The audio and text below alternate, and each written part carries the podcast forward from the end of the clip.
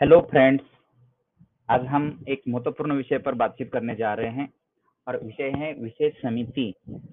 आप ने देखा होगा कि कुछ ही दिन पहले हमें एक ईमेल प्राप्त हुआ है और वो ईमेल में लिखा हुआ है कि हमें विविध चैप्टर के ऊपर उनके चैलेंजेस मतलब बच्चों को क्या नहीं समझता है, बच्चों को डिफिकल्टीज कहाँ आती है, उसके बारे में हमें चर्चा करनी है। तो बच्चों को पार्ट वाइज डिफिकल्टी हमें देखनी है कि सबसे पहला पार्ट है, कक्षा छः ध्रुवा भाग, पहला पार्ट तो पहले पार्ट से लेकर लास्ट के पार्ट तक हमें ये इस प्रकार के पॉडकास्ट बनाने हैं या वीडियो बनाने हैं।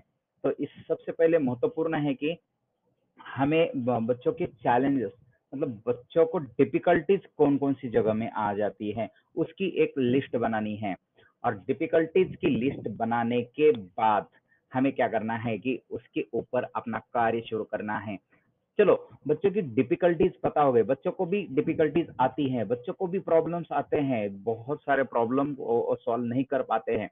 तो ऐसे में हमें उनकी डिफिकल्टीज का अंदाज़ा लगाकर उनके समाधान को भी खोजना पड़ेगा। हम उनका समाधान कैसे खोजेंगे? तो हमें लिखित रूप में एक नोट्स को भी तैयार करना होगा जो वर्ड फ़ाइल में होगी। नोट्स तैयार करनी है उसके ऊपर उनके समाधान लिखने हैं। हो सकता है कि इस पाठ से संबंधित बहुत सारे वीडियोस चैनल में मिल जाएँगे या इंटरनेट में मिल जाएँगे। बहुत सारे उससे संबंधित बहुत सारे मटेरियल आपके पास उपलब्ध होगा। उन सभी की लिंक को भी हमें आ, मतलब क्या है संग्रहित करना है। और उस लिंक को हमें बच्चे के पास भेजना है ताकि बच्चे इसका भी उपयोग कर सके।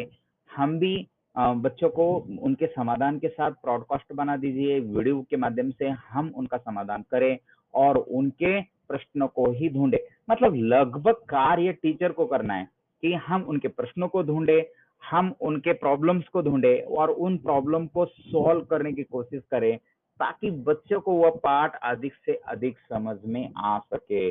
तो चलिए बच्चों, चलिए दोस्तों, आज हमें इस कार्य के लिए जुड़ जाएँगे। तो धन्यवाद।